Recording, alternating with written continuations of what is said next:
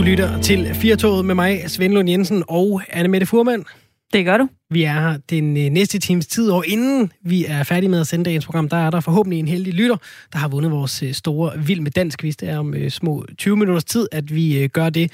Telefonnummeret, hvis man vil være med, det er 72 30 44 44, eller send en sms 1424, så skriver du R4 et mellemrum, og så din besked. Så kan du lige fortælle, hvorfor du skal være med, og forhåbentlig løbe afsted med vores Vild Med Dans krus. Det er naturligvis også de telefonnumre, hvis du får lyst til at ringe ind eller sms'e på det, vi taler om her i programmet. Det kan jo godt være, at man sidder rygende uenig i det, vi siger, eller er enig, eller har en god historie, eller en anekdote. Allan har lige skrevet ind med det, vi talte om før nyhederne i forhold til Pevsberg. Allan Jensen skriver, jeg tror, at de fleste bliver meget bange ved et overfald, for det kommer ud af ingenting. Selv jeg kan blive skrækslagen, og jeg er ingen sylfide, og det passer meget godt på det, vi talte om inden, at det er jo heller ikke nødvendigt, at man skal have oplevet det ene eller det andet, for at man godt kan blive en lille smule nervøs, hvis der sker et eller andet, som virker ude af normalen, når man går rundt omkring i verden derude. Ja. Svende, det er sådan i dag, at der skal vi se Vild Med Dans. Det er rigtigt. Det er, der er sæsonpremiere. Ej, hold nu op. Det skal du også. Nej, jeg skal se Alle Mod En med min søn og Disney Show. Og det kommer tilfældigvis oveni, så det er noget. Det kommer tilfældigvis oveni, så øvbøv. Jeg ved, min mor skal garanteret se det. Nej, okay. Disney Show gør ikke. Min mor skal garanteret se Vild Med Dans. Vild Med Dans. Jeg skal se det. I 1978, i dag, der blev TV-Avisen faktisk sendt i farver første gang. Tænk en gang. Tænk, hvis vi skulle have siddet og se Vild Med Dans i sort-hvid. Det ville have været en katastrofe. Det ville have gjort noget. Det ville have gjort det lidt nemmere for kostumieren derovre, ikke? Jo. Okay. Der er ikke så meget koordinering. Nej, og hårfarven. Ja, så behøver man ikke farve sit hår.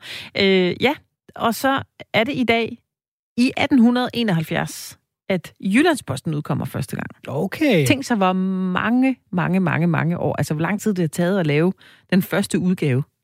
Det må have taget lang tid. Ja.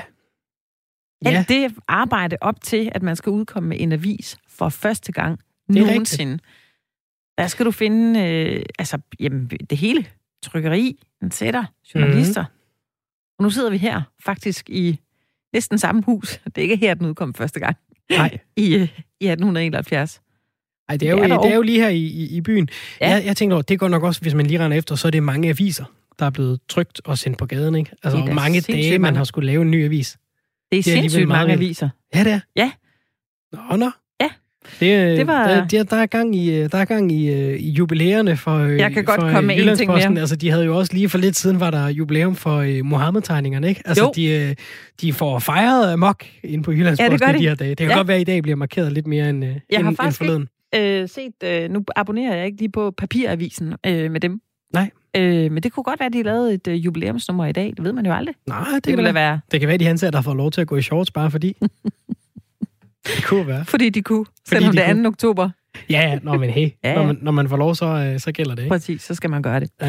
Ja. Apropos at udkomme noget første gang, i 1950 i dag, der udkom, eller det var første gang, at tegneserien Peanuts, altså Radisserne, blev trykt for første gang i en amerikansk avis. Ja, er det en af dem, du har læst?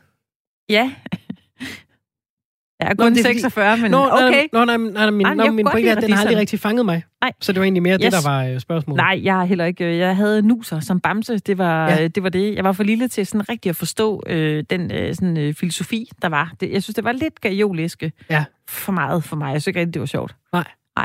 Jeg er ikke til det. Jeg var lidt mere til sten og stoffer. Helt klart. Også mig og Spirilen. Kæmpe Spirilen. Altså, elskede Spirilen. Splinter Company, alle de gode. Yes. Og Henrik og Havbart, og se nu bare der. Så ind på biblioteket og låne en masse tegneserier. Ja, det var fantastisk. Jeg elsker tegneserier. Basserne? Også Basserne. Rigtig og Tintin.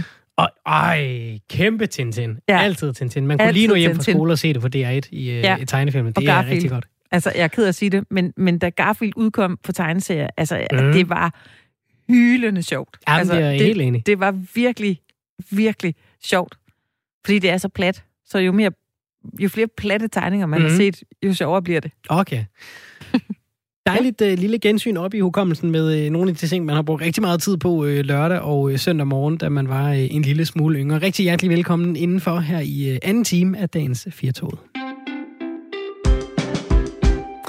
Svende, prøv lige at forestille dig, at du er stjernearkitekt. Jeg prøver. Du kommer ind i et, der er mange skæve huse i verden, men ja. Du kommer ind i lokalet.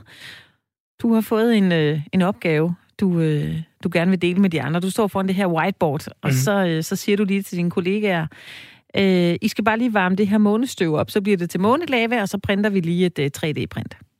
Mm-hmm. Ja. Det lyder fuldkommen vanvittigt. Ja, det lyder fuldstændig vanvittigt, ikke? Det lyder som en tegnefilm, eller en tegneserie, men det er ægte. Det er ægte virkelighed, fordi den danske arkitekt Bjarke Ingels og hans tegnestue BIG har fået opgaven om at bygge de første boliger til astronauter på månen.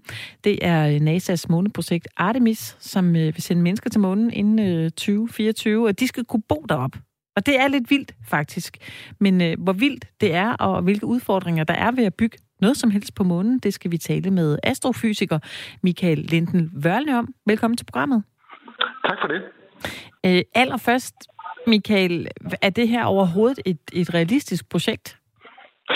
Ja, det er bestemt et realistisk projekt, og man kan sige, at nu efter mange år, så har man jo genvendt øjnene mod månen. Man har haft et par tilløb siden dengang for næsten 50 år siden, hvor Apollo-projektet lukkede. Men nu ser det ud som om, at der virkelig er godt gang i den, og det her med at få en, som man så fint kalder det, bæredygtig tilstedeværelse på månen, at det er noget, vi nok ser realiseret inden for en overskuelig fremtid. Mm. Når man så skal i gang med sådan et byggeprojekt, så kan man jo godt blive lidt nysgerrig på, hvad er noget af det første, man er nødt til at gå i gang med? Jamen altså, man kan sige, du er nødt til at, i hvert fald når vi taler om et sted som månen, virkelig nødt til det, du grundlæggende set altid her, du er særlig nødt til at forholde dig til de i virkeligheden meget ekstreme forhold, du har. Der er ikke noget atmosfære, altså der er ikke noget luft, og det betyder flere ting. Det betyder blandt andet, at der er meget store temperaturforskelle, ikke bare mellem nat og dag, men også mellem lys og skygge. Så hvis du står op på månen i en rumdragt, så vil der være måske plus 140 grader på forsiden af rumdragten, der vender ind mod solen, og minus 170 lige om på den anden side. Det, at der ikke er nogen atmosfære, det betyder også, at du ikke er beskyttet mod den farlige stråling og de meteoritter, der hele tiden rammer månen. Så der er altså en masse ting, man er nødt til at tage højde for, når man designer sit byggeprojekt. Må jeg bare lige vende tilbage, Michael Linden-Vørnle, til noget af det her realistiske projektet, fordi når Bjarke Ingels siger, jamen vi varmer lige det her månestøv op, så bliver det til månelava, og så kan vi bruge det til at printe 3D-print.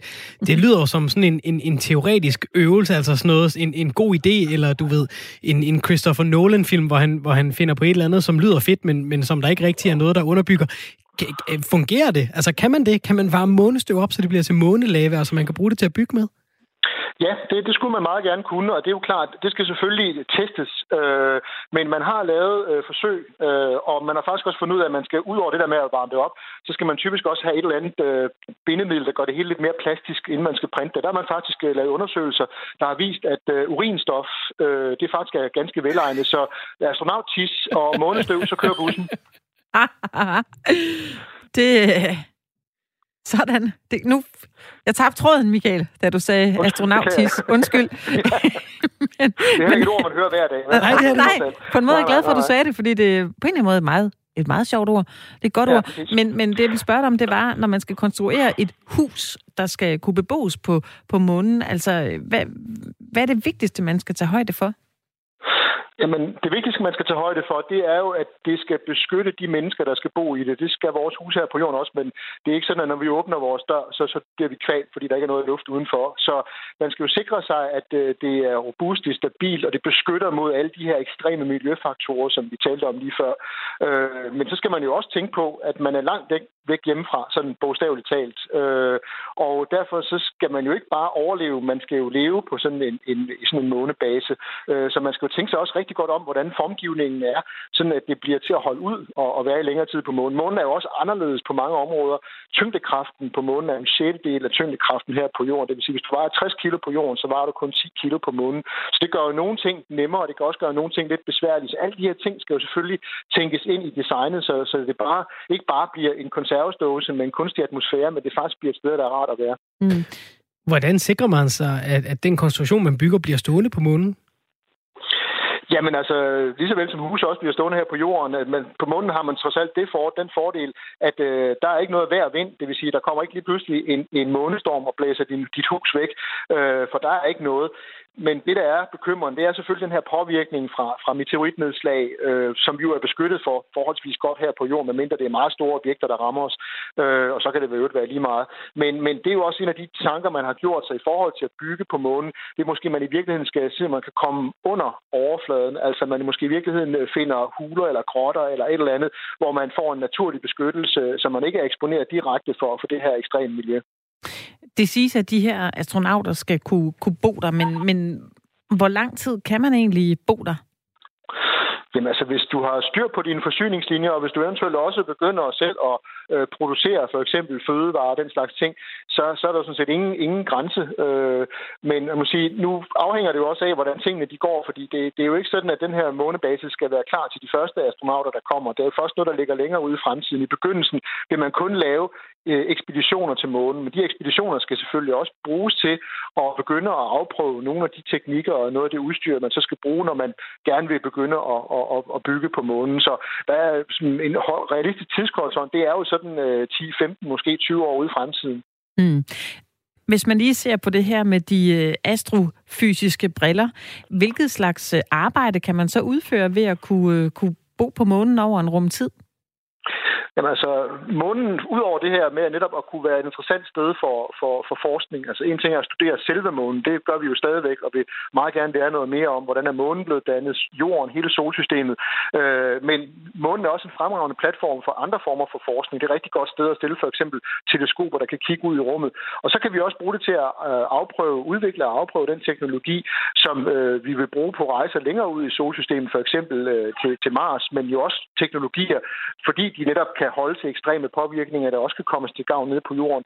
Og den sidste ting, som jo også er et muligt arbejdsområde, det er jo for alvor at begynde at udnytte månens ressourcer, altså begynde at lave minedrift på månen. Så der vil være masser af muligt arbejde på månen og på en månebase. Mm. Hvad er det for noget data, som NASA forventer at kunne trække med sådan et setup? Jamen altså, der er jo rigtig, rigtig mange forskellige ting, man gerne vil. Altså sådan de rent praktisk-teknologiske ting, det er jo selvfølgelig, når vi nu skal rejse videre til Mars, hvordan kommer vi til at gøre det i praksis? Artemis-projektet er jo designet sådan, at man ikke flyver sådan direkte op og lander på månen, men at man skal bygge først, og det er man i gang med, en rumstation, der skal kredse om månen, hvor man så flyver op til den, og så fra rumstationen har et landingsfartøj, hvor man kan flyve ned på månens overflade, og så tilbage igen. Så man starter i virkeligheden et kredsløb, inden man begynder for alvor at gøre sig klar til at bygge på selve månens overflade. Og det er faktisk også en idé, man har luftet om, at man gerne vil eksportere den til Mars, altså have en rumstation i kredsløb om Mars, hvor man så flyver ned til overfladen, inden man sådan for alvor slår tilpælene i. Og så på den måde bruger man så månen som teknologi og afprøver. Og nu har vi så NASA, der gerne vil bygge derop. Vi ved også, at Kina gerne vil til månen. Jeg kunne se forleden, at de Forenede Arabiske Emirater også gerne vil til månen. Hvordan bestemmer man, hvem der må bygge hvor? Jamen altså, man kan sige, at månen er ikke nogens... Altså, man kan ikke påberåbe sig ejendomsret over månen, for eksempel. Det står der i traktaten om det ydre rum, Outer Space Treaty, som man lavede i FN-regi i 1967. Så derfor skal det jo være en form for fredelig sameksistens. Så man kan sige, hvis man ikke lige præcis absolut vil bygge det helt samme sted, så burde man nok kunne finde ud af det i mindelighed. Alternativt, det er selvfølgelig, at man skal lave en eller anden form for aftale eller traktat, ligesom man for eksempel har med Antarktis. Der er vel ikke noget land, der ejer Antarktis. Der er nogle forskellige områder, hvor forskellige lande har placeret sig og har deres laboratorier og forsøgsstationer. Det kunne man godt forestille sig. Der er jo nogle byggegrunde på månen, der er mere attraktive end andre, og det er særligt interessant omkring månens poler, særligt månens sydpol, og det skyldes flere ting. Det skyldes blandt andet, at undersøgelser har vist, at der i kratere ved månens poler, dybe kratere, hvor solen aldrig skinner ned, der er is. Og is er en rigtig god ressource at have, fordi det er jo vand, som man kan drikke. Man kan også skille det ad til brint og ilt, og så har man noget ilt til at trække vejret, og brint og ilt kan vi bruge som raketbrændstof. Så det vil være oplagt, at man ligesom klumper sig lidt sammen om de her krater, når man skal begynde at bygge månebaser. Så det må man så gå ud fra, at man enten bilateralt, altså landene imellem, eller måske en større samarbejdsaftale bliver enige om, hvordan gør vi det her. Eventuelt også for, at man kan hjælpe hinanden og støtte hinanden i projektet, så man ikke et land skal bære alle udgifterne og ansvaret selv. Udover det her med at bruge det som en trædepude videre til Mars, altså det var jo meget populært for en 50-60 år siden at tage til månen. Det er jo så amerikanerne, der gjorde det dengang. Hvorfor er månen spændende igen? Ja, månen har sådan set altid været spændende, men man kan sige, at Apollo-projektet for 50 år siden var i virkeligheden måske 50 år forud for sin tid. Man skal huske på, at Apollo-projektet blev realiseret som en direkte konsekvens af den politiske situation, altså den kolde krig, hvor der var krig på den kolde måde mellem USA og Sovjetunionen, og hvor måneprojektet, Apollo-projektet, jo blev en del af den her teknologiske magtdemonstration, som USA viste over for Sovjet. Og efter det, da man ligesom var færdig med det, jamen så mistede man lidt interessen. Politikerne mistede interessen, og ville hellere bruge pengene på noget andet. Og så i den mellemliggende periode har man så primært fokuseret på at holde sig tæt på jorden. USA byggede rumfærgen, der har været flere rumstationer, vi har også den internationale rumstation stadigvæk. Så der har man prioriteret anderledes. Men nu kan man sige, at teknologien begynder for alvor at gøre det mere rentabelt og begynder at vende tilbage til månen, fordi de ting, som er interessant ved månen, de var de for 50 år siden. Det er de sandelig stadig også i dag. I dag har vi dog bedre muligheder for at gøre det på en fornuftig og rentabel måde. Mm. Michael, hvis du selv skulle derop, hvad vil være i din største interesse at få undersøgt, hvis du skulle bo derop? Jamen altså, man kan sige, hvis man gerne vil studere månen i sig selv, så skal man nok i virkeligheden mere være geolog. Men altså, jeg vil jo gerne på månen for eksempel kunne opstille teleskoper, der kigger ud i rummet, og som på den måde får muligheden for at studere universet. Det vil jo være min idé, og det, som jeg gerne vil realisere. Det kan jo godt være, at vi inden for en overskuelig årrække kan begynde måske for alvor at komme med projektforslag til det, man kan kalde en forskningsinfrastruktur på månen, og sige, hvad er det for nogle laboratorier, hvad er det for noget udstyr, vi gerne vil have derop, som så kan blive serviceret og betjent af de folk, der bor på en fremtidig månebase. Nu har vi talt en del om her i programmet konspirationer i sådan en coronatid. Det fylder mere i samfundet, end det plejer. En af de originale konspirationsteorier, det er jo, at vi aldrig har været på månen. Kunne det her være sådan, altså det sidste svær i hjertet på den teori, at vi har altså været der ved, at vi kommer derhen igen? Nej, det tror jeg ikke. Altså konspirationsteorier, de er jo kendetegnet ved, at de er selvopretholdende, så du kan ikke skyde dem ned, ligegyldigt hvad du siger. Altså selv den dag, vi alle sammen kan tage en turisttur til månen og blive vist rundt ved landingspladsen fra Apollo 11, så vil konspirationsteoretikerne bare kunne sige, at det er noget, I har stillet op lige inden vi kom. Så konspirationsteorier, de er designet vandtætte, så du kan ikke argumentere det, fordi folk jo i princippet har besluttet sig for, hvad de tror på, og så finder argumenterne, der passer bagefter. Der er ikke tale om at forholde sig kritisk til argumenter. Tusind tak, Michael Linden-Vørnle, for at være med her til at tale lidt om det her hus, Bjarke Ingels måske skal bygge for NASA på månen, og lidt om, hvorfor månen stadig er spændende, og lidt om astronautis. Det var så lidt. Tak for det. Hej. Ja, tak. Hej. Jeg har fundet på et slogan, Anne-Mette. Har du? Ja, det har jeg. Er det noget, du sender til Bjarke Ingels?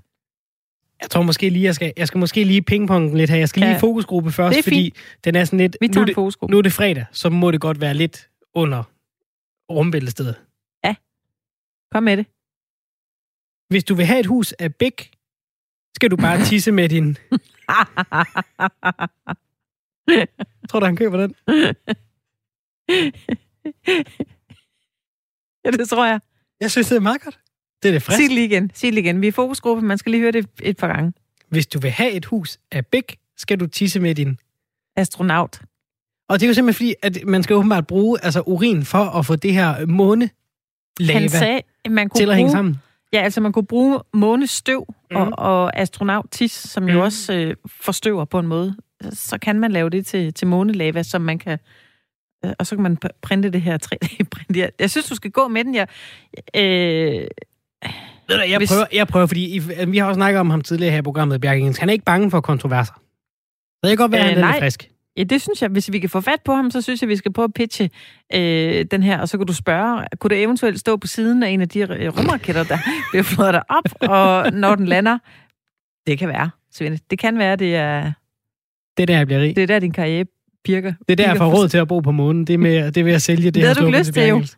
Du kunne sikkert købe en rigtig, rigtig dyr bil. En månebil? En Tesla. Ja. Ja, det kunne du få. Ja.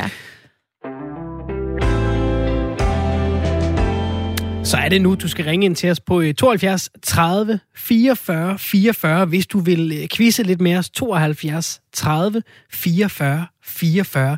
Det handler om Vild Med Dans, Anne-Mette. Du skal se det i aften. Ja. Der er en flot Radio 4-kop på højkanten. 72 30 44 44.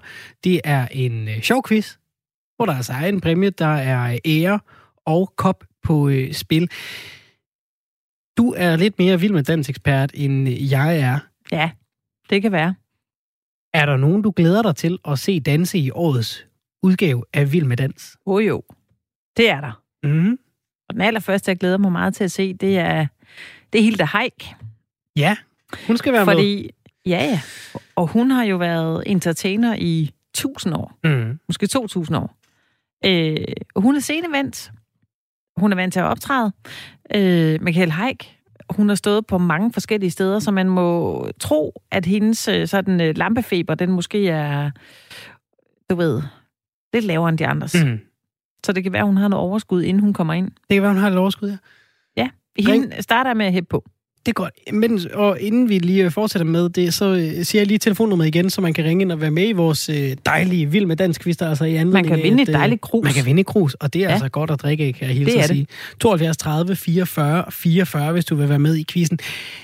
Kunne man forestille sig, Anne-Mette, at Hilda Haik ender lidt som sådan en Allan Simonsen? Altså, hun er jo en meget folkekær person. At uanset om hun er god eller dårlig til at danse, så skal hun nok få stemmer. Nej, det tror jeg ikke, hun gør, fordi Allan Simonsen havde jo 0 rytme i de hofter, og i benene, og i fødderne. Han kunne ikke, han bevægede sig som en tændstikmand, og der tror jeg, Hilda Haik, der har hun forspring. Hun kan bevæge sig lidt bedre end ham, så jeg tror ikke, hun får samme kultstatus, fordi man fik også lyst til at hæppe på Allan Simonsen meget hurtigt, fordi man kunne godt se, at det der, du kommer ikke langt. Og det var jo virkelig, altså tror jeg måske første gang, at Vild Med Dans virkelig tog landet med storm. Jeg er med på, at det har mange seere, og det fylder rigtig meget hos mange, men hvor det virkelig blev altså en mainstream-ting. Ikke? Jeg kan huske, jeg sad i et S-tog, hvor konduktøren, altså, der styrer S-togsføreren. Han gik. Han gik ikke, men han sagde over højtaleren, at velkommen i toget, vi er på vej mod Hillerød, det er fredag, husk at stemme ALS til 1, 2, 3, 4. Det var en magisk periode at være med i. Og hvis du ligesom Anne-Mette har set Vild Med Dans en gang imellem, så ring 72 30 44 44. Vær med i vores Vild Med Dans-quiz, som jeg har forberedt til dig. Jeg lover, at den er god og sjov, så du kan vinde en lækker kop. Den er ikke svær, vel? Nej, det er den ikke. Det er ikke, fordi man skal sidde lige nu og lytte og tænke, jeg er ikke Claus Elming, jeg kan nok ikke vinde den. Det kan man sagtens. Ja, det kunne være fedt, hvis han ringede ind og var med, faktisk. Ja. Det kunne det. Ja, det kunne være ret godt. Mm. Han er jo så ikke vært længere. Nu er det en af de, nu er det de andre, ikke? Det er Christiane Schaumburg-Müller og Sarah Grünewald. Præcis. De to damer. De to damer. Jeg var lidt overrasket. Der var 2 kvindelige værter. Det tror jeg ikke, jeg har set før i noget som helst underholdningsprogram. På det, er jo meget, det er jo meget 2020 på en eller anden måde. Ja, der har de været lidt på forkant. Ja, det har de. Men de fungerer godt sammen. Og så kan de stå der i deres kjoler. Jeg ved ikke rigtigt, om der er hul igennem. Om der er nogen. Det kan være, at vi skal gå på gaden nærmest og lave den her quiz, eller åbne vinduerne. Det virker ikke til, at der er nogen, der har lyst til at quiz med os, Anne-Mette. Det kan være, at vi kan få Toke, vores producer, til at ringe, så kan han være med. Skal vi lige prøve at sige telefonnummeret en gang mere? Skal jeg prøve at sige det? Ja, gør endelig det. 72 30 44, 44. Og det, der sker, hvis ikke der er nogen, der ringer ind, Anne-Mette, som vi kan få hul igennem til, så laver jeg den bare med dig. Jamen, det skal du gøre. Så kan du vinde koppen. Nu lyder jeg allerede, som om jeg ved meget om Vild Med Dans. Det gør jeg faktisk. Jeg ville jo elske, hvis det var mig, der så vandt koppen, ikke? Altså, jeg siger lige nummeret en gang til. Skal jeg ikke gøre det? Jeg siger lige en gang til. Sidste gang. Er du klar? Ja. 72 30 44 44. Og det er altså en lækker Vild Med Dansk quiz, vi har forberedt til jer, hvor der er en fin præmie på højkant. Og det er altså fordi, at i aften, der skyder 17. sæson af Vild Med Dans i gang. Og det er jo altså helt vildt mange sæsoner for et underholdningsprogram. Og på mange måder, begynder jeg at fortælle lidt om, hvad quizzen handler om, så er det jo lidt en supertanker, det her Vild Med Dans. Jeg kan ikke se, hvad der lige umiddelbart skulle stoppe det, vel? Nej. Altså, det fortsætter. Og det, der jo er med sådan en supertanker, det er, at der kan lastes rigtig meget gods i den. Ligesom der i Vild Med Dans har været rigtig mange danskere. Ja. Over 150 kendte sig faktisk, der har været igennem møllen, når den her sæson overstået. Så det er mange navne at holde styr på. Det er det som quizzen handler om. Nu har vi Peter med på en linje. Velkommen til programmet. Tak skal du have. Du vil gerne quiz med os, Peter. Ja, I kan bare komme ind. Okay, okay. Peter, hvor er du henne i sådan... Er du en, der har set Vild Med Dans alle årene, eller...? Jeg har aldrig set det. Aldrig. Ah, du har aldrig set Vild Med Dans? Det er perfekt. Aldrig. Perfekt, men... Hver gang der kom et klip, så lå det bare. Skal du se det i dag? Nej, kommer det i dag. Peter, det er du er den helt perfekte til den her quiz. Det er simpelthen den første udsendelse i dag i den her sæson. Det er i aften. Okay. Og hvis du nu ender med at hive en Radio 4-kop hjem, fordi du er så god til at svare på det, synes jeg næsten, du skal se et afsnit. Okay. Det kan være, det er det, der på højkant. Hvis du vinder, Peter, så får du koppen. Hvis du taber, så skal du se Vild Med Dans. Prøv at høre, vi er nødt til lige at sætte stemningen en lille smule her. Fint. Fordi der er altså startskud til den her 17. sæson af Vild Med Dans i aften. Før var lidt dansemusik, mens vi laver quizzen. Prøv at høre, der har været rigtig mange igennem. 150 kendiser efter den her sæson, hvis man lige sådan tæller efter deromkring. Og konceptet er enkelt her, Peter, fordi der er mange deltagere at holde styr på. Så jeg siger et navn, og så skal du fortælle mig, om personen har været med i Vild Med Dans indtil nu eller ikke. Okay? Ja. Lars Lilholt. Ja. Det har han ikke. Han sagde i 2015, jeg har sagt nej til Vild Med Dans og alt muligt andet, hvor man skal gøre noget, fordi man ikke er god til det. Så det vil han ikke være med i. Okay, så. Så det var en fejl. Kim Milton Nielsen, fodbolddommeren. Nej. Det har han faktisk. Han var med i sæson 2. Okay. Hvad med Rasmus Bjerg, entertaineren, skuespiller? Jamen, han er med. Det har han ikke. Han siger i 2010 til Nordjyske, jeg havde ikke lyst til at være ham den sjove mand, der ikke kan danse og vrøvler hele tiden. Må jeg lige bryde ind her? Ja. Peter, næste gang Svende stiller dig det næste spørgsmål, så prøv lige at mærke efter. Prøv at tage den på intuitionen. Hvad tror du, jeg gør nu? Jamen jeg kan være i tvivl. Jeg kan ikke sige det, men han er nødt til at bruge intuitionen. Hvis jeg nu, der er jo 50-50 chancer for at svare rigtigt. Er vi enige om det? Ja. Godt. Jeg tror, Peter gør det helt rigtigt. Hvad nu, hvis jeg svarer alle sammen forkert? Hvad så får jeg det også taler vi om bagefter. Det er fint, det er godt. Det vil også være en bedrift. Godt, Peter. Næste navn, Birte Kjær. Ja, hun har været med. Det har hun. Hun var med i sæson 2. Sådan der. Et point. Hun var nødt til at udgå med en blodprop dog, men hun var med. Ja, men det man glemmer jo. Drama. Lotte Andersen, skuespilleren, vi har senest set hende i blandt andet den der, når stød har lagt sig på DR1. Jamen, hun har været med. Det har hun ikke. Hun sagde til Politikken i 2009, sådan noget laver jeg ikke. Det er respektløst for publikum, der kommer ind og skal se en rolle. Så ser de Lotte Andersen, der lige har ført sig frem med lårsving på fjernsynet. Det gider hun heller ikke. Okay. Peter, Hans Pilgaard, har han været med? Skal det danse med en mand? Det har han ikke. Tror du ikke, han har det? Peter, tror du ikke, han har det? Folkelige Hans Pilgaard. Kan godt lige være i centrum, Hans Pilgaard. Tror du ikke, han har været med? Jo, det tror jeg så. Ja, det har han. Han var med i sæson 5. Ej, som jeg husker, at han dansede med en kvinde, gjorde han, ikke? Det gjorde han. En hæderlig placering også. Han var sådan i midterfeltet. Hvad med kokken Nikolaj Kirk? Ham vi kender fra Nak og Æd. Nej. Det er helt rigtigt. Nikolaj Kirk, han har sagt, hvad gavner det også, at jeg klovner rundt og danser? Det hjælper ikke mit håndværk, det hjælper ikke min mad, det hjælper ikke noget som helst. Det sagde han i 2017. Det er nemlig helt rigtigt, han har ikke været med. Hvad med Tommy Kenter? Folkelige Tommy Kenter. Tommy Kenter? Ja. Han er også glad for at optræde jo og entertainer. Ja. Så skulle han jo danse med en lavkage. Ja, præcis. Det er først til efterfesten. Har han været med, tror du? Ja. Det har han. Han var med i sæson 8, og han kom på 3. pladsen. Meget flot af Tommy Kenter. Hvad med Mogens Lykketoft? Ej. Han sagde til Metro Express i 2010, jeg vil hellere springe ud fra Eiffeltårnet. Han har ikke været med i Vild Med Dans. 10. og sidste spørgsmål. Journalist fra TV2, Rasmus Tantholdt.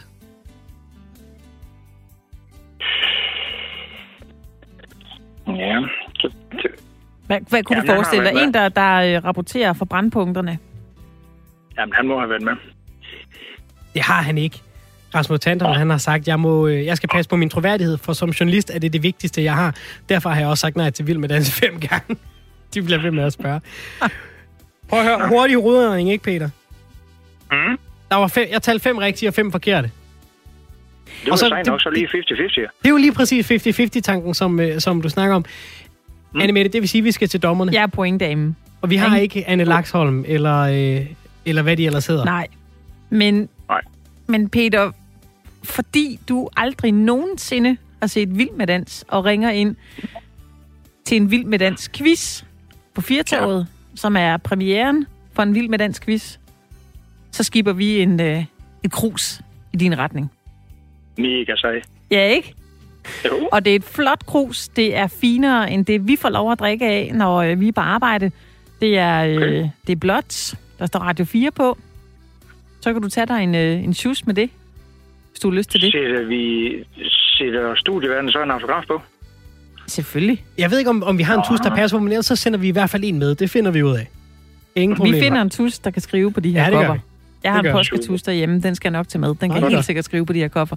Ja, vil du have en autograf for os begge to, eller bare mig? Ja, tak. Nej. Nej, begge to. Nå. Tusind tak for, at du ringede ind, Peter. Det var sejt af dig. Det er super. God fredag. Tak for et godt program, ikke også? Tak for det. Tak for, at du ringede ind til os. Ja, det er fint, du. Hej.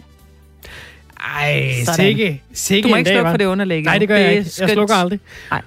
Prøv at med en, der ikke skal være med i Vild Med Dans i år, ikke? Jo. Det er Søren Brostrøm. Ja. De har ellers spurgt. Er det rigtigt? Ja, det har han fortalt. Han er ellers blevet så folkelig. Han er meget folkelig og meget kendt ansigt. Han har mundbind på, og det sagde det kan du ikke. Nej. Er det derfor? Ja, muligvis. Men jeg synes jo, det er simpelthen at gamble med alle vores andres tryghed og sikkerhed. At man beder Søren Brostrøm om at være med. Det har han ikke tid til. Nej, tænk hvis han faldt og brækkede benet. Jamen, jeg synes, man hører hvert år, hvor meget tid de her deltagende bruger på at træne og så videre. Og hvor tæt de kommer. Han har slet ikke tid til et socialt liv på den måde. Det er alt for mange mennesker. Det ville da også være fuldstændig hovedløst. Det skal altså i Mette Frederiksens grønspætterbog. Ja. Ingen på mit hold optræder i Vild Med Dans. Og hun kan så lade være med at give den satte krav, fordi hun har allerede været med én gang. Ja, så hun er måske ikke i risikozonen. Det er rigtigt nok. Jeg stusser bare over det der med Søren Bro, så jeg synes det er det er lige lovligt kægt nok, synes jeg, midt i pandemien. Det er selvfølgelig i sommer, hvor det gik lidt bedre det hele, ikke? Altså hvor vi troede vi var ude på den anden side, hvor Søren Brostrøm var med i. Han har også været med i programmet her på kanalen. Det må han jo gerne. Jeg synes bare det er sjovt at spørge. De har simpelthen ikke tænkt sig om. Tænk hvis han faldt og brækkede foden, fordi han havde lidt for meget gang i en passedoble. Ja, men jeg vil så det er svært at tage mundben på, hvis man også skal gå med krykker, ikke? Det kan du ikke, eller han begyndte at grine undervejs, så afstand. Det duer overhovedet ikke. Søren Brostrøm ville have sådan nogle stænger, han skulle stå og danse med, tror jeg. Altså, så han går af afstand. Men så kan den der på hovedet, som man har set tjenerne her i Tyskland, ikke? Så man kan holde afstand. Sådan en skumgummin, man har i svømmehallen. Han ville have stjernestatus på en helt ny måde. Jeg synes så, at se Søren Brostrøm i pingvin-suit i en engelsk vals. Det vil tage gejler. Ja. Ja, det vil. Han er jo en flot mand. Og høj også. Jeg vil jo godt se, måske mere passende, Kåre Mølbak gad jeg jo godt se også på et dansegulv. Jo, det kunne være spændende at se, fordi han er jo tit kommet til at sige noget, som man ikke helt mente. Så det kunne være spændende at se, så står han og skal lave en dans, men så giver han den bare med en lambarda. Han har ikke lige fået klappet af, hvad der skulle ske. Jeg tænker, vi vil få nogle meget bedre pressemøder, faktisk. De bliver meget mere livlige efter det, efter deres medvirken i Vild Med Dans. Ja. Jeg gad jo godt, man kunne ryste posen lidt, og så sige, måske kunne de nye kendte dansere, Danmarks modigste dansere, måske kunne de danse med nogle kendte, der tidligere har været med, fordi så kunne vi få, hvis Søren Brostrøm sagde ja i år, så kunne han komme til at danse med Sasseline Sørensen, der var med i sæson 8 også. Jeg kan godt se den dynamik. Vi laver ud. Ja, så er det ægte Danmarks modigste danser. Ja. På en måde er de det allerede nu, fordi man ved jo ikke, hvad der sker.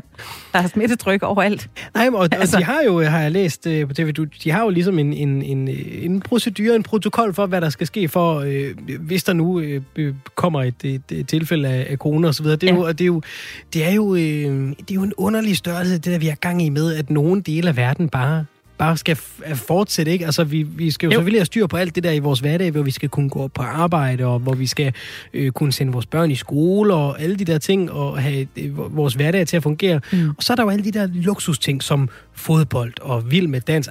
Bevares, fodbold er jo også et arbejde for fodboldspillerne, ikke? Men det der med, at vi kan gå til fodbold, at vi kan se Vild Med Dans midt i en pandemi. Ja. Ja. De er jo nødt til at finde på alle mulige måder at få det til at fungere på. Det er altså lidt sjovt. Jeg synes det, ja. Og hvordan gør de med orkestret. Altså, de kan heller ikke stå særlig tæt. Nej, men det behøver de da heller ikke. Nej, de kan da godt holde af. Gør de ikke altid det i forvejen? Men jeg siger bare, jeg glæder mig til at se, hvordan de... Nej, ikke så meget. De står der i en lidt en klump foran danserne. Jeg tænker, hvad gør de med forsanger? Fordi man må ikke synge til fødselsdage og konfirmationer. Så må forsangerne heller ikke synge. Nej, de kan stå inde i sådan en bur måske. Og så kan du se Anne Laksholm med den her, den her skærm, hun skal have på. Ej, jeg glæder mig. Men skal hun så ikke... Måske kan man tage en øjne på den. Hvad er det hende den anden dommer hedder? Britt? Ja, Britt Bendiksen. Ja. Skal hun så have 3 eller 4 skærme på? Plejer hun ikke at have mange briller? Er det ikke hende med dem? Så hun har mundbind og tre forskellige værn på. Hun har ikke plads til at sådan værn på med alle de briller. Jeg kan se nu. Jeg kan høre på dig, at du får lyst til at se det i aften. Nej. Jo, du gør. Nej. Jo, du gør.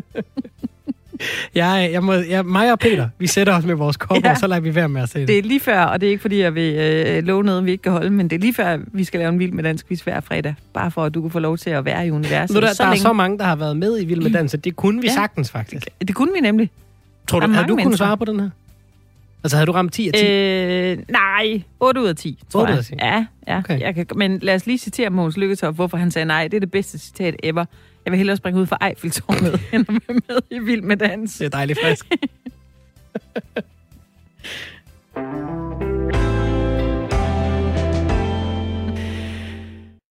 Anne-Mette, så kan du ikke love mig, at du giver en opdatering på Vild Med Dans på mandag? Du må lige fortælle mig, hvordan det er gået. Om det er noget, jeg skal hoppe på eller ej. Jeg lover. Det? Jo, det lover jeg at gøre. Det var dejligt, at Peter ringede ind. Tak til ham, og jeg kunne se, at der var et par andre, der strandede i telefonkøen. Der var Peter lige lidt hurtigere. Prøv igen måske næste fredag. Det kan være, at vi har en Vild Med Dansk quiz igen. Det er ikke utænkeligt. For en måneds tid siden, der var Jens Virgler Hansen med her i Radio 4 Morgen her på kanalen. Han er seniorrådgiver ved Center for Miljø og Energi ved Aarhus Universitet. Og han kunne fortælle, at det står rigtig, rigtig sløjt til med ilten i de danske farvande. En rapport baseret på data fra Miljøstyrelsen viste, at det var markant værre end sidste år, og der er større områder med iltsvind. Det lød blandt andet sådan her. Meget slemt ud. Altså, der er store områder af det danske hav, som er, jeg vil kalde det, forarmet. Og det lyder jo ikke godt, og nu er du tilbage her på kanalen, Jens Virgler Hansen. Velkommen til. Jo, tak. Nu er det jo heldigvis blevet bedre, er det ikke? Nej, hvis det bare var så vel. Det er faktisk blevet værre. Hvor meget værre? En del værre. Altså man kan sige, at det klip, I viste lige før, der udtaler jo, at på store områder, der kunne man tale om, at havmiljøet var forarmet, og nu kan man så vist godt tillade sig at sige stærkt forarmet. Og jeg går jo rundt heroppe på landjorden og indånder masser af dejlig ilt, vi har heroppe. Hvad betyder det i realiteten, altså det her med, at der er iltsvind i de danske farvande? Jamen, det betyder det samme, som det vil gøre for dig og andre levende væsener på landjorden, hvis det var sådan, at iltindholdet blev reduceret markant, og det ville være, at du ville få det rigtig, rigtig skidt og i den sidste ende dø. Og det er jo ikke en god ting, kan man sige. Hvad betyder det for... Altså, hvor meget af havlivet går det ud over? Er det fisk og planter? Hvad er konsekvensen i sidste ende? Jamen det er, at i de her områder, hvor det står værst til, der dør det dyreliv, der er, og det dyreliv, der kunne flygte fra de her områder, de er taget andre steder hen. Og på den måde får vi jo et meget forarmet liv i de her områder, og man kan sige også mangel på liv. Og hvor står det værst til i Danmark? Jamen, lige nu er det meget i det sydlige Lillebælt ind i det sydfynske øhav og de fjorde, der er i området, Åbenrå Fjord og Flensborg Fjord. Det er særligt dem. Så er der også et område nord for Fyn, hvor det ikke ser særlig godt ud lige nu. Og så har vi fået noget iltsvind op i Aarhus Bugt og Kaløvi i en større udstrækning, end vi havde for en måned siden. Og det samme i Storebælt. Og hvem er det, vi skal klynge op for at have smadret vores havvand? Altså, hvem er de skyldige, Jens? Jamen, de skyldige er dem, som står bag, at der kommer en udledning af næringsstoffer til havmiljøet i en større grad, som havmiljøet det kan kapere. Og hvem er det? Jamen, det er, altså der kan man skyde på flere, men altså den største bidragsyder, det er landbruget, men der kommer jo også noget via spildevand, og det vil sige os alle sammen, når der kommer noget fra trafik, så der er en del kilder til det, men den væsentligste, det er det tab af næringsstoffer, der er fra landbruget. Og hvorfor er det, at det her det er et problem? Altså, er det fordi, det er svært at gøre noget ved? Er det dyrt at gøre noget ved? Er det for bøvlet, det man skal ændre på landjorden for ikke at udlede de her ting? Jamen, det er helt klart dyrt at reducere udledningen af næringsstoffer til havmiljøet, så man kan sige, at det er jo en politisk beslutning, om vi vil have et havmiljø, som vi har nu, eller vi vil have et bedre havmiljø og investere det, der skal til for at opnå det. Og hvad betyder det rent faktisk, hvis de her havøkosystemer, vi har, bliver ødelagt? Altså, kan vi jo prøve at sætte lidt flere ord på, hvad det betyder for det første i havet, men nummer to fra jer også heroppe på landjorden? Ja, men altså, vi ynder jo at se på den nytteværdi, naturen har for os selv, og hvis vi skal tage den først, så vil de her forarmede havmiljø vil jo betyde, at fødegrundlaget for de fisk, som vi får på tallerkenen en gang imellem, vil blive dårligere, og der vil simpelthen blive et dårligere fiskeri. Både erhvervsfiskeri, men også et lystfiskeri, og i begge tilfælde taler vi jo også om en væsentlig økonomi. Men endelig er der jo det, at man får en mere fattig natur, og det er jo med til at berige vores tilværelse og have en varieret natur, som har det godt. Og det er ikke tilfældet lige nu i store dele af det danske havmiljø. Hvordan fikser vi det så? Jamen, det gør vi jo ved at reducere tilledningen af de her næringsstoffer til havmiljøet. Det er i hvert fald det, vi kan gøre på den sådan lidt kortere horisont, og der taler vi år til årtier. Der er en anden faktor, som presser havmiljøet, og det er de stigende temperaturer. Og det vil sige, der har vi fat i klimaforandringerne, og der er det jo lidt andet tidsperspektiv, vi taler om i forhold til at gøre noget ved det.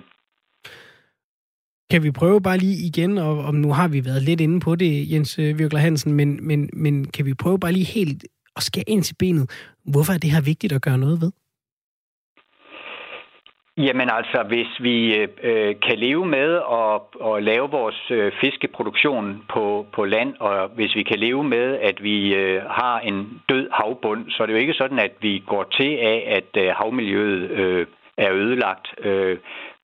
Men det er jo et spørgsmål om, hvad det er med den natur, vi vil med den natur, der er omkring os. Vi kan sagtens i hvert fald i en vis udstrækning overleve uden, men det vil jo forringe vores tilværelse en hel del, og der er jo heldigvis en rigtig mange mennesker, som nyder at være ude i en sund, varieret natur. Mm. Hvis vi nu stoppede i morgen med alle de her ting, ville iltsvindet så forsvinde ret hurtigt? Det vil helt klart forbedre situationen meget, men der er også en historie gemt i havmiljøet. Meget af det er gemt i havbunden, og derfor vil der gå nogle år, inden og der kunne også godt gå, altså man ville få en umiddelbar effekt, men før at man kunne sige, at nu var vi tilbage ved år 0, hvis der er sådan et, så vil der gå en årrække og måske nogle årtier, inden vi nåede dertil. Kan du prøve at beskrive, Jens Virgler, hver gang du får de her tal, hvad det så er for en oplevelse, når du kan se, at det bare bliver værre og værre? Jamen, nu skal det siges, at det varierer jo en del fra gang til gang. Nu har vi haft de to rapporter, der har været lavet i år. Der har det set rigtig skidt ud, og det er jo meget beskæmmende. Og så ved man jo, at den naturlige udvikling i det er, at det så bliver bedre, når temperaturerne falder, og der kommer noget storm, der får noget iltet vand ned til bunden, men samtidig sidder man jo med forventningen om, at man meget vel kan risikere at havne i det samme scenarie igen til næste år, og det synes jeg, det er deprimerende, at det er sådan. Og hvis vi lige skal prøve at se, fordi det er altså noget, som jeg tror for mange heroppe på landjorden, hvis man ikke lige er sådan en, som går meget til og i vandet, så kan det jo godt være, at det ikke er noget, men det kan være lidt abstrakt at prøve at forstå. Hvad sker der? Lad os sige, at vi har en fisk, der bor i noget vand, hvor der er iltsvind. Hvad betyder det for fiskens liv? Altså, hvad er det for et liv, og sandsynligvis også en død, den får? Jamen altså, man kan sige, at fisk er jo heldige i den her situation forstået på den måde, de kan flytte sig forholdsvis hurtigt. Så en fisk, der er i sådan et område, den vil jo mærke, at nu bliver betingelserne rigtig dårlige. Mm. Og så vil den blive, vi kan kalde den en flygtning, ud af området. Og så den vil simpelthen søge andre steder hen, med mindre at den er fanget i en ruse eller et garn. Så vil den gå til. Men så har vi faktisk også nogle situationer, hvor det her iltsvind nogle gange kan flytte sig ret hurtigt. Og det er faktisk i forbindelse med de her stormhændelser, vi jo sådan set gerne vil have, fordi at det er det, der skal til for at få ilt ned på de dybe områder. Men det kan flytte noget iltsvind et nyt sted hen ret hurtigt, og så hurtigt, at selv de her fisk ikke kan nå væk, og så dør de også. Men langt størstedelen af dem, det går ud over, det er jo dem, som ikke kan flytte sig så hurtigt. Og nogle af dem, altså planterne og nogle af de skalddyr, der er nede, de kan jo ikke flytte sig væk fra området, så de må bare lide med de betingelser, der er. Hvilken art af sådan nogle skalddyr eller planter er mest truet lige nu, hvis vi kigger på Danmark? Hvad for noget? Mest truet af det her? Jamen altså, der er stor forskel mellem de forskellige arter, hvor sårbare de er i forhold til det her. Og muslinger er faktisk nogle af dem, der er mest robuste i forhold til iltsvind. Men det, som også er beskrevet i den her rapport, det er, at udover iltsvind, så når iltsvind er stået på tilstrækkeligt længe, og ildforbruget har været så stort, der ikke er noget ild tilbage, så får vi frigivet en giftig forbindelse, der hedder svovlbrinte. Og når den trænger op i bundvandet, så dør de organismer, der er der. Så man kan sige, at den første step i det er sådan en langsom kvælningsdød, og så er der et efterfølgende step, og det er en hurtig giftdød, og det er der, hvor vi i nogle områder er nået til nu. Hurtig kvælningsdød og hurtig giftdød, det er altså ikke noget, der plejer at være særlig positivt. Jens Virgler Hansen, seniorrådgiver ved Center for Miljø og Energi ved Aarhus Universitet. Tusind tak for at være med her. Jeg håber, der er mere positivt nyt næste gang, vi ringer til dig. Ja, det håber jeg bestemt også. Tak for det. God weekend. Tak lige måde. Anne-Mette, vi skal til det sted i programmet, hvor vi henholdsvis hæpper eller buer på nogen eller noget. Og nu har jeg været rigtig flink, fordi vi skal ikke bue nogen i dag. Det synes jeg ikke, vi trænger til. Vi skal hæppe på nogle mennesker lige nu, som er slutningen på udsendelsen. Vi buer ikke nogen. Nej. Men jeg vil lige starte med at hæppe på et helt hold til at starte med. Vi skal i sportens verden. Vi tager til USA. Ja. Natten til torsdagens tid, der var der to fodboldhold, der spillede mod hinanden. San Diego Loyal mod Phoenix Rising. Mm. Mm. Det går godt for San Diego. De fører 3-1. Ja. Alle er glade. Så sker der det, at en af spillerne bliver kaldt bøsserøv. Ja. Ja. Det kan jo ske. Han er tilfældigvis homoseksuel. Ja. Så dengang dommeren fløjter anden halvleg i gang, så går alle på banen. Så er det så det, at alle fra San Diego Loyal, fodboldholdet, de vender ryggen til og går. Altså dem fra hans eget hold. Lige præcis. Ja. Det er der holdånd, der vil noget. Ja, så de går ud, de bliver jo så kaldt til altså som tabere af kampen, selvom de fører det 3-1. Men det vil de blæse på. Og det er jo noget af det, der skal til. Det er det. At lave. Og der var noget med, at ham, der sagde det, han havde først fået et rødt kort, så fik han ikke rødt kort alligevel, eller et eller andet. Så vidt jeg har også godt lige set historien. Der var i hvert fald sådan lidt, de kunne ikke helt finde ud af, hvad de egentlig skulle gøre ved ham, der havde råbt bøsserøv. Nej, det ved jeg så ikke, men jeg vil godt sende et hæb afsted, fordi jeg synes, det er meget, meget rart det her med, at man kollektivt bakker op om, at det er ikke okay. Nej, det er simpelthen ikke i orden. Nej, det er simpelthen ikke i orden. Så et hæb sendt afsted til San Diego Loyal. Ja, det er jo meget sjovt, de så hedder det. Ja. Ja, de var allerede. Det er lige. Men, Og jeg kan da godt lide, nu er det dig, der hæber og buer det. Jeg kan godt lide buer ham, der sagde bøsserøv. Fint, altså, lad det være. Du kan sagtens råbe et eller andet, der ikke går på det personlige på den måde. Altså, det må vi sige, det er en uddateret fornærmelse. Lidt ligesom ham, vi talte med dommerforeningen herhjemme. Der var en fodboldspiller, der kaldte en ung kvindelig dommer for møgluder og spyttede efter en. Det er rigtigt. Lad, så må du sige lortedommer.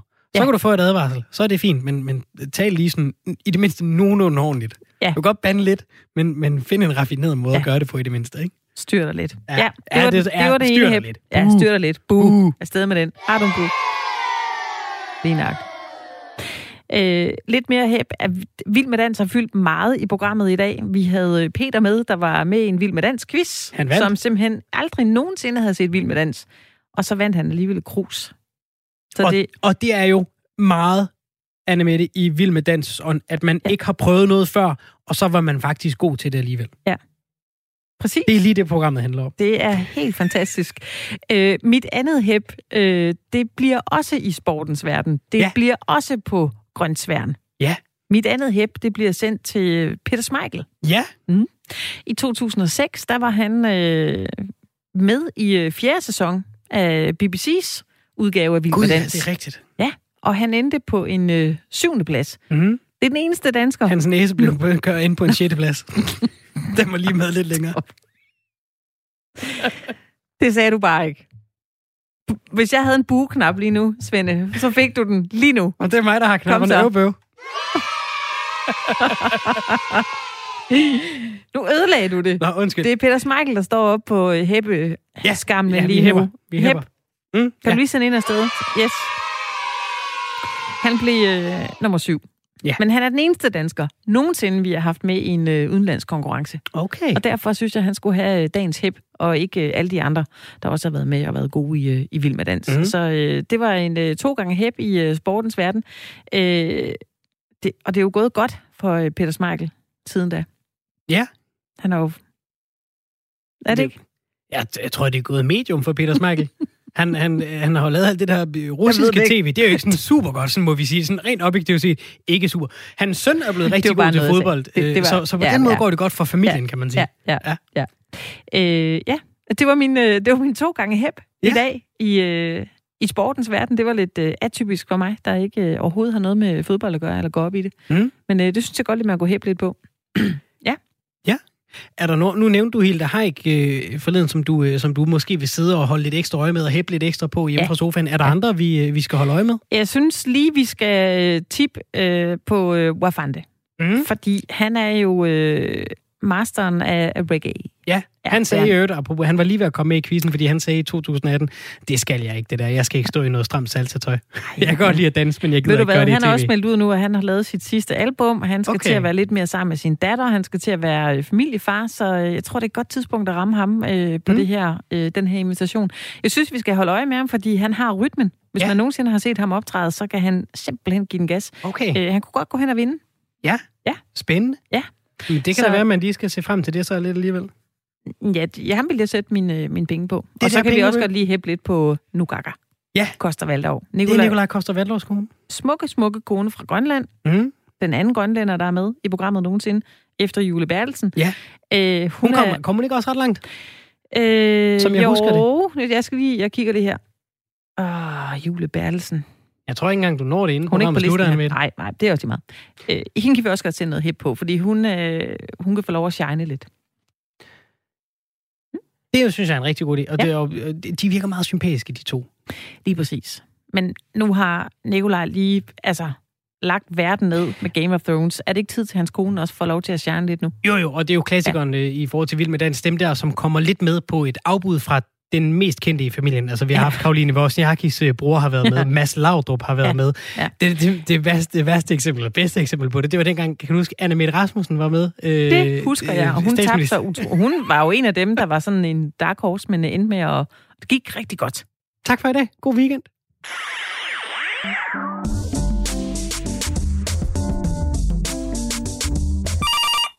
Radio 4 Lytterservice, du taler med Esben. Ja, ved du hvad? Nu er jeg fantastisk over, ikke også, Esben? Nu er jeg fandme nemme ved at være træt af at høre om unge mennesker hele tiden, så. Ikke også? Det er ikke alt med, de gør sådan. Det er kraftigt. Hele tiden skal vi i... Ikke også? Det er hele tiden, så de fylder jo for meget alle steder. Her og der, alle vejen, ikke også? Det sidste nye problem, ikke også? Det er jo fandme nemme, de her har du... Ikke også? Det er jo, hvis du følger lidt med, har du set dem... problemer med de her boombox, de har. Hå? Sådan... Nej, det er jo parker, i haver, i alle steder, hvor de ikke må være, fordi, ikke også, så spiller de, de spiller så tordner sig på de der boomboxer, ikke også? Jo. Og ved du hvad? For satan, Sådan en vil jeg fandme nemme have. Ja. Hva? Har du sådan en vil jeg fandme have? Okay. Det er også, det kan ikke give ud for det der. Hvorfor skal det altid være et problem med de unge mennesker? Men det er da bare de spørgsmål, der det er det, fordi det er da det, de kommer i dem, ikke også? Det er da klart, det kan vi da ikke lide. Der var da heller ikke nogen, der kunne lide, hvad? Det er da heller ikke de kan da heller ikke lide den musik, jeg vil høre. Nej. Jeg vil fandme nemme have sådan en boombox stor. Så kan jeg sætte mig over i parken og spille, hvad her det... ved Johnny Sebak og hvad her det Jimmy Reim og hvad her han ja alle de her ikke også ja jo jamen Palle jamen... Palle lille Palle ja. Og Palle Sebak ja jo men du skal da have tak fordi du ringede ind ja du ved nok det falder nemme bare at komme i gang og svare igen ja det er ikke det vi kan godt lide de unge mennesker. Men tak. Hej.